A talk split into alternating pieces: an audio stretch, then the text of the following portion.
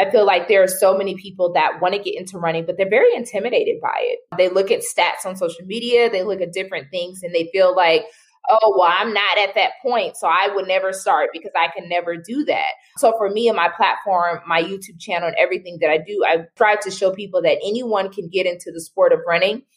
Just start where you are.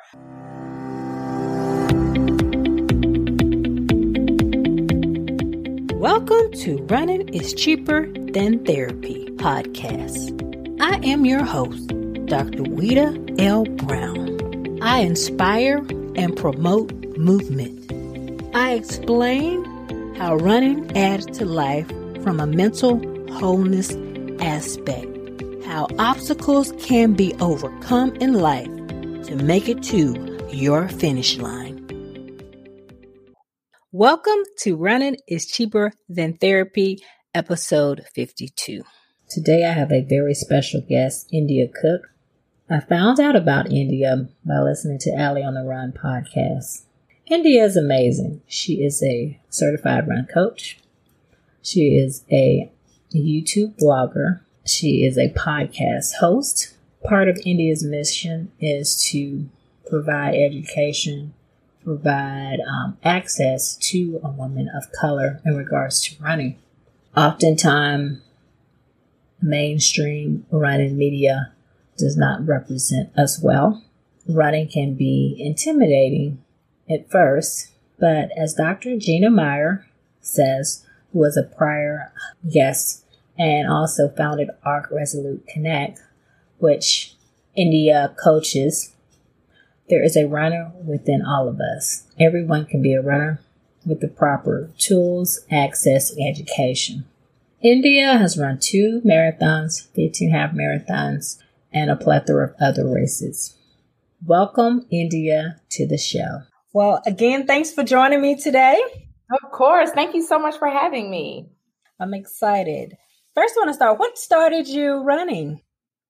Initially, it was my father. He ran the Peachtree Road Race, and I used to watch him run on the 4th of July when I was a little girl. So I would see him run. I enjoyed seeing him run. And then I did run track in high school. So I did the open 4x4, and 300 hurdles in high school. So I did a little bit of running in high school, but of course fell off from that and just trying to find another love to do after I did a year of semi-pro cheerleading. So I did that for a little while and I said, you know what, let me try running. It's an individual sport. It's all about me and just get out there and do it. So that was my initial toe step into the running world. So tell me about your semi-professional cheerleader. What got you into that? Yes. So my first love when it comes to athletics is cheerleading and dance. So I was, my mom signed me up to be a cheerleader as soon as I was able to walk when I was a little girl. And so literally all the way up until my sophomore year of high school, I was always doing cheerleading or dance interchangeably. And I also did some competitive cheerleading. So it's kind of one of those things where that was always in the cards. So it really wasn't running at that time. It was cheerleading and dance. And then once I got older and out of college, I said, you know what, let me try, see if I still had my groove, see if I still had the groove back. And I ended up landing a semi-pro spot on the team. So I was really excited about that. It was short-lived. It was kind of like, okay, girl, you tried it. How long did you do it? I did it for a season. Okay. Yeah, okay. So a year. Yeah. Okay. So I did it for a season. Some amazing ladies, but I was probably the oldest one. It was one other lady on the team, oldest one on the team. So, you know, that is a little different as well. Some of those girls were like straight out of high school and I had been in college for a while. So, okay. Yeah. That's fun. Yeah, it was a good time. I missed the field sometimes, but you know, it's just something that I'm like, hey, I did it. It was, you know, it's in the cards. Fun. So you've done 2 marathons and 15 half, is that correct? What marathons have you done? So both of them were Chicago. So I did. Okay. Mm-hmm. It's my favorite. Yes, I love Chicago. And I tell a lot of people it's a good first time marathon just because of the course, the crowd support and everything. Not sure how it will be this year, but I'm pretty sure they'll probably do some good things this year as well. But yeah, so the Chicago Marathon. So my first marathon was there. Didn't have the best of races. I had an injury that flared up at mile 8. And so I had IT band injury that I didn't know that I had, didn't train. When I trained, it didn't pop up, like nothing popped up until mile 8 of that race. And so I got to the finish line, but of course I wanted to go back for redemption. So I went back for the following year. So I did 2017 and 2018 and went back for redemption. So those are my two fulls right now. Okay. I had RT band on Chicago Marathon when I did it the second time. Really? And a couple, when I did my first marathon too, kicked in around mile 14. I had it before. Oh, but I had it before. Okay. I had it before. I had therapy, but I'm like, I'm doing this race. I had all kind of stuff, but it didn't really work. IT band is one of those nagging. It's just like shin splints, what I have right now. It's one of those nagging things. Like if you don't let it heal, it'll keep coming back. And I'm one of those people that I'm like, let me doctor the injury now because I don't want it to hold me back long term. So it's been a struggle these last couple of months because I'm dealing with the shin splint injury now, but it's slowly but surely getting there. So I'm excited about that. And you're a running coach as well. What got you into coaching? Mm-hmm. That is true. So I'm a running coach as well. I tell myself, or I tell people I've been coaching for a while, but just not officially. So I've definitely had people asking me questions, me helping them out, giving them, some direction on their running journey. But last year I decided to make it official and get a certification. So that's kind of what got me into it. I was doing a lot of content creating, helping a lot of people. And I said, you know what, let me get a stamp of certification behind some of the things that I'm doing. So I've been enjoying it. It's been a really good journey. I coach independently through my brand, Miles from India. And then I also coach with a company called Arc. So they actually assist with individuals, getting them back into or getting them to the pavement and just kind of helping them beat barriers. So I do coaching on both of those sides. Is it difficult getting certified to be a running coach, the whole process? I won't say difficult. I will say that for RRCA, there definitely is and has been a waiting list for a while. So just depending upon how popular it is for the area that you're wanting to get into, I was afforded the opportunity to get a certified coach through the Atlanta Track Club because I'm an ambassador with them and they had some slots open. So I was blessed enough to get that. But there is a waiting list. I will say the actual training certification process, I did it virtually and it was a weekend thing and it was full 8 to 9 hours a day. I would say the test was not necessarily easy, but it's doable. As long as you're paying attention, doing your readings, doing your study, I think that it is definitely doable to do. But I won't sit there and say that it's easy. I know a lot of people that don't pass it on the first time. And then, of course, financially, I believe, if I remember correctly, it's about $400. So just depending upon, your pockets. How did you get involved with ARC? I interviewed Gina and I was a mentor a couple of seasons. Gina actually interviewed me back in 2019. She interviewed me on her podcast. And this was before ARC developed its wings. And she did tell me that she was working on something. She had something that she wanted me to potentially be involved with. And I became one of the coaches with them. So once I got certified and ARC also was a part of, was just getting their wings and doing their thing for their program. So it's just kind of connection. So it's all about who you know. So tell me, what is your favorite race? You mentioned Chicago Marathon, but I know you do half marathons. Like, what is your favorite race and what's your favorite distance? Yeah, so my overall favorite race is the Peachtree Road Race. So that's the race I did on July 4th. That race is my first race. And so I call it my favorite as well, because it's the first race I ever did. So I didn't start at a 5K. I started at a 10K. So that was the very first race that I did. I enjoy it just because of the atmosphere, the people that are there.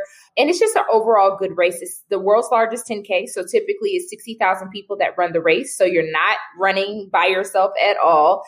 It's family friendly, great entertainment along the course. So it's just a really good time. So that would be my ultimate favorite race. My favorite distance is the half marathon, actually. So I feel like it's a good challenge. You don't kill yourself during training, or you can, but it's a good balance with the training. It's not like marathon training. Marathon training is like, to me, a whole nother job. Whereas I feel like with half marathon training, it's doable, but it's still, take you out of your comfort zone, but you can do it. And it's just a good mental challenge, but it doesn't break you physically or mentally too much. So what's your least favorite race and why? So there is a half marathon or in full here in Atlanta called Publix. The traditional course here for that, it's not my favorite. So not only is it very hilly, yes. And most of the races in Atlanta are hilly. Like you can't run a race here in Atlanta without encountering some hills. It's hit or miss on the weather because usually it's in the first quarter of the year. So usually February or March. So it can be very cold, super hilly. And in some of the areas of Atlanta that it takes you through, there's less crowd support. So you really have to have that mental grind to push through it. Yeah, interesting. It's funny. I've never run a race. I've traveled to race a lot of places. I don't think I've ever run a race in Atlanta. You better come to Atlanta. Let me know when you come. I'm coming down there for a cycling ride on Labor Day. But nice. And I'm gonna run, but I've never officially ran a run, just a road race down there. So. Definitely. Well, you'll have to come down, and it's a race called The Race. Put that on your calendar. It's typically in October. It's a 5K and a half marathon. That's a good one. It's put on for us by us. So definitely check that one out, but that's a good one too. What is the most important thing you learned about yourself during your running journey, would you say? Stop limiting myself. That's the biggest thing that I've learned, is to stop limiting myself. I think, and I am my world's worst critic. It's kind of one of those things where I really feel like mind over matter when it comes to running. And a lot of times if you feel like you can't do it, you won't do it. In times where I really set myself up mentally, say, India, you're going to get out there and push yourself. That's when I actually do it. And when I actually do well. So stop limiting myself. Don't put myself into a box. And anything I put my mind to, I can do it. When I did my second marathon, I trained completely solo throughout that full marathon training block. And I ran the race solo. Of course, there were people there that I knew, but that was very different than my first marathon. My first marathon, I trained with groups every week, every weekend. And I had a running partner next to me the whole 26.2 miles. So when I did that, it just really helped me to learn and just say, India, you can do stuff independently and you have the mental strength as long as you put your mind to it. So that's the biggest thing that it's taught me. And my options and abilities and are limitless when it comes to the sport. So when you do your next marathon, will you do a combination or will you go back to solo, group, or... I'll probably do a combination. I do miss running with people, but we all know that, with COVID and everything, it's something different, but I think I would do a mix. I think it's good for me to run with a group of people. It pushes me, it doesn't allow me to be lazy. But then on days where I know that I want to push myself just in case, because I am one of those people that I'll stay back and help the person and that's potentially in the back of the pack. I don't want to limit myself either or hold myself up. So, but I do really, really enjoy group running. So I'll probably do a mix of it next time. Part of my podcast is to have guests who've overcome obstacles to make it to their finish line. Can you tell me some obstacles you had to overcome, whether it be running or just in life in general? Yeah. So I would say my biggest obstacle was probably understanding who I am. I think for a long time I was... For instance, when it comes to work, for a long time, I was in a career that I got a degree in. I spent thousands of dollars getting this degree, graduate degree, all of this. And I was stuck in a mental rut of feeling like I had to stay within that degree because I spent all this time and money in it. But then I realized that it really wasn't my passion. It really wasn't what I wanted to do in life. So I think the obstacle of feeling like I had to be bound to this career, it took a toll on me mentally, physically, emotionally, in every way. And it wasn't until I kind of broke away from that and just decided to step outside of that career and, just kind of go with what I've been loving to do, which is human resources. And of course, my running ventures that I've taken on. And it's just allowed me to kind of blossom and enjoy who I am and learn who I am and really find out what my passion is.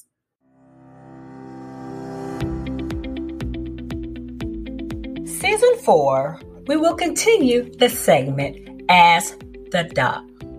If you have any musculoskeletal questions, please go to my website, click on the link, leave voice message, leave your question, and select questions will be answered on the segment.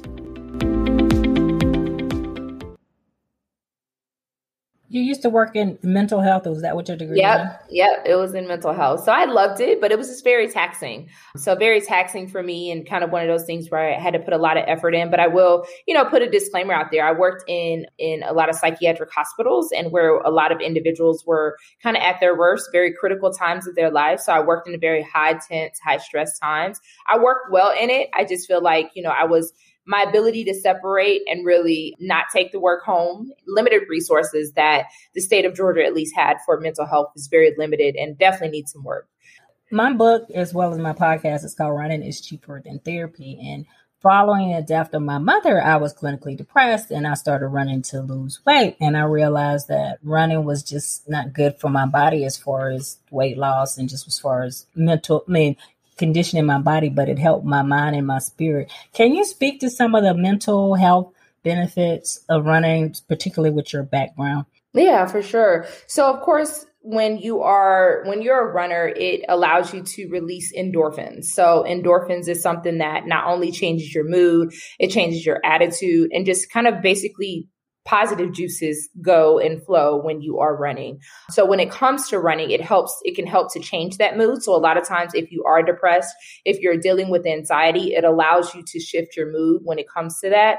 And also when it comes to mental health, a lot of people go towards maybe alcohol or smoking cigarettes or something of that nature to kind of release or as a vice for them. Whereas running can allow you to release those same endorphins that you may feel that you may release doing those recreational activities. Running can also allow you to do that. Of course, when it comes to confidence, being able to just feel good and feel better about yourself confidently, that can help you to combat anxiety and depression as well. And then you also want to think about kind of when you feel like you're in control of something. A lot of times when it comes to anxiety and depression, and I speak to those two because those are the most common ones when it comes to mental health that people use running for, is a lot of times anxiety and depression. Running is something that you can control for you and yourself only, right? Like typically, if you say, for instance, play basketball or play football, it's more of a team sport. Like, yes, you have this position to where you have to, if you're a quarterback on the football team, you have to do your, throw the ball the way you need to and do all those things. However, when it comes to running, it's your one foot in front of the other and you're able to control kind of how you're feeling and the outcome of the running. And a lot of people have found that when it comes to running, because it is an individual sport and it's something that you put your time and effort into, the fact that you can control that outcome just gives a better mental process altogether. So it allows you to really have something that you can look forward to, something that you can be proud of for yourself, as well as something that you can help to achieve goals. And that goal setting as well can just set you into different places, whether it be just your life in general for instance, with work goals. Like some people say, okay, if I set myself a goal, I'll feel better about me. And if I can lead it, I'll feel better about me. And it also can help you to just think about other things except, then the negative things when you're out there running. So running is a good outlet in regards to all of those things. I don't know about you, but I definitely make decisions when I'm out running. I think about all kinds of ideas when I'm out running. So all of those things can definitely happen. And then, of course, the mental and physical as well. Yeah, it's my little zen. It's like, okay, it's my little yes. Like, yes. Yes. It is my release. When I was working in mental health, it was a time when I first started running and it was literally my everyday. Like I tell people, that's how I would release my day. Like I would go out running and it would be like, okay, I'm done with my day. Whatever happened today is it has happened and I'm leaving it all on the pavement. So, and then when I come home, it's like, okay, you're reset. I read that part of the reason that you started coaching was to provide access and resources to women of color, which may not have the traditional access that other people have in regards to running. And you started your YouTube channel. Tell me a little bit more about that. Yeah. So when I first started running, I'm one of those people that searched YouTube. I searched all over to get all the resources that I could before I got into the sport. And more importantly, when I was trying to get into distance running, I was trying to find someone that looked like me that I could relate to within the sport. And that was very limited. And not saying that it was not there at all, but it was limited. When I went online, a lot of times when I Googled things, it was elite runners, people that spoke a lot of terminology, a lot of talk that I could not understand yet. I mean, now I do. But at that time, as a beginner runner, I was unable to do that. And then, of course, I didn't relate to them. And so once I became a runner, I felt like I needed to pay it forward. When I started my YouTube channel, it was my option to say, okay, how can I make running more accessible? Meaning give people the education so that they can understand what it looks like to be a runner, what it looks like to juggle running and a traditional lifestyle that most of us, the average people, do have, because there's very few pro athletes, even though that's what we think everyone is doing is being a pro. But the average runner is still has a 9-to-5, maybe a mom or a dad, and has a whole life. But just being able to kind of put the education out there and bring it to a level to where people can understand. And also for people that are interested in getting into running, I wanted to bring it to a level to where it will be appetizing for them. I feel like there are so many people that want to get into running, but they're very intimidated by it. They look at stats on social media, they look at different things, and they feel like, oh, well, I'm not at that point, so I would never start because I can never do that. So for me and my platform, my YouTube channel and everything that I do, I try to show people that anyone can get into the sport of running. Just start where you are. So for me, it was all about being what I didn't see when I started running. And you also have a podcast. Tell me about your podcast as well. Yes. Prior to starting my YouTube channel, I started my YouTube channel back in 2020. I was doing vlogging back in 2017 and 2018. And I vlogged doing my first 2 marathons in Chicago that we discussed. And I did that only on Facebook. So I would just document it on Facebook. I was scared of the YouTube world at that time because YouTube kind of opens you up to the world, and any scrutiny can come your way from anybody that you completely don't know. Whereas Facebook, I felt like it was my safe haven. But during that time, 2017 to 2018, I got to a point in my personal life that vlogging was just a little much for me. So I stepped away, and one of my good friends, Tommy Mitchell, who is now the co-host with me of The Run Duo, he had his own podcast, and he got tired of talking to himself, basically. He reached out to me and asked me if I was interested in coming on the podcast. And I said, sure. It was one of those things. We had an agreement about editing, and we had agreement about content and who's going to do what part. And it just kind of worked in the time frame. So in 2018, the latter part of 2018, we decided to start our podcast called The Run Duo.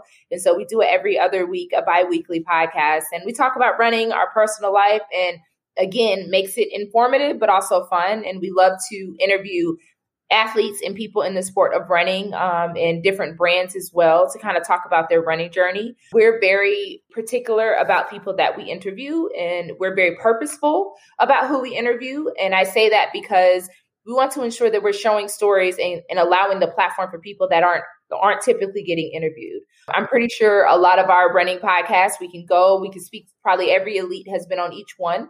But for us, there's so many people that are non-elite. There's people that may be in the elite area, but aren't getting the shine that they should get. Or there's everyday casual runners like you and I that deserve the platform that are still doing amazing things.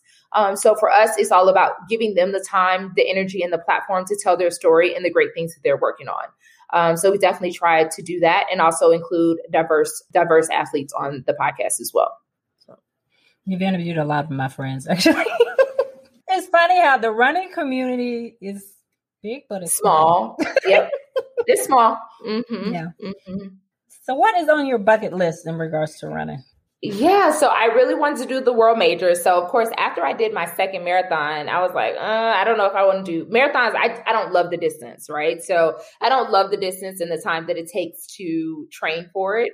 So it's kind of one of those things where I'm like, okay, what am I going to do? But I do love the half. So I was hoping to do a half in all 50 states. So that's one of my big goals. I said, if I end up doing another marathon, it will have to be a world major. Like I more than likely won't do any other marathons unless they are world majors. So I'll do the world majors and then a half marathon in all 50 states. So have you started your 50 state? I have. So I'm at state 8. Before the pandemic and all this, I was traveling and doing all kinds of stuff, but all of that has slowed down. It's a good thing. I mean, good things have definitely developed out of it, but we'll see how that goal goes. Yeah. So is half your favorite distance too?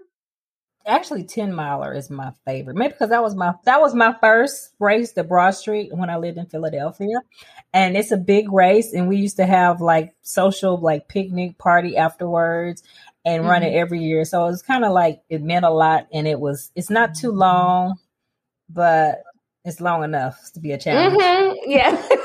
No, I understand that. So that's my favorite distance. So if a present day India could go back and give a younger India words of advice, what would you tell your younger self? stop being such a planner. Really? I know that sounds weird, but I'm one of those people. I still am a planner, but when I say stop being a planner, I know the younger me was telling me, okay, by this age, you will be at this point in your life. You will be at this, you will be at this, you will be at this. You would have conquered all of these things.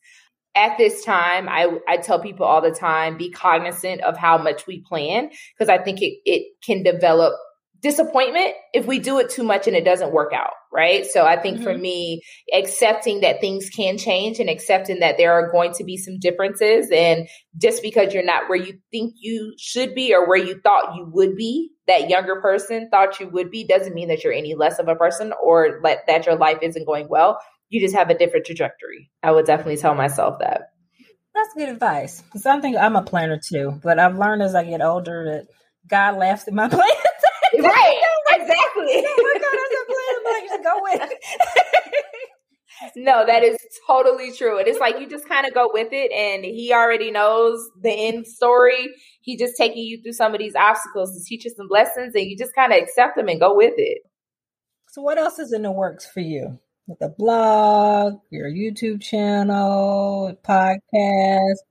Yeah, so I just hit a year on my YouTube channel. So I'm going to continue to do content. My biggest goal when I first started my YouTube channel was to pump out a vlog a week. And I was able to meet that. So I did over 52 videos for the year. So I'm really excited about that. I'm going to continue pumping out content for my blog. I may but I probably will add more lifestyle things into it, not just running, but some running that also includes some lifestyle items as well with that. I'm going to continue building my brand. I still love coaching. I will continue to do coaching. That will be something that I will always do. And hopefully I can kind of dabble into maybe some race announcing and things of that nature. I'm looking into some other options of what Miles from India can do. That will be fun, because I have a friend. He does Spartan races, but I'm like, I've never seen a person of color like announcer. Never. In a race. Mm-hmm. Mm-hmm. That would be amazing. Yeah. You know.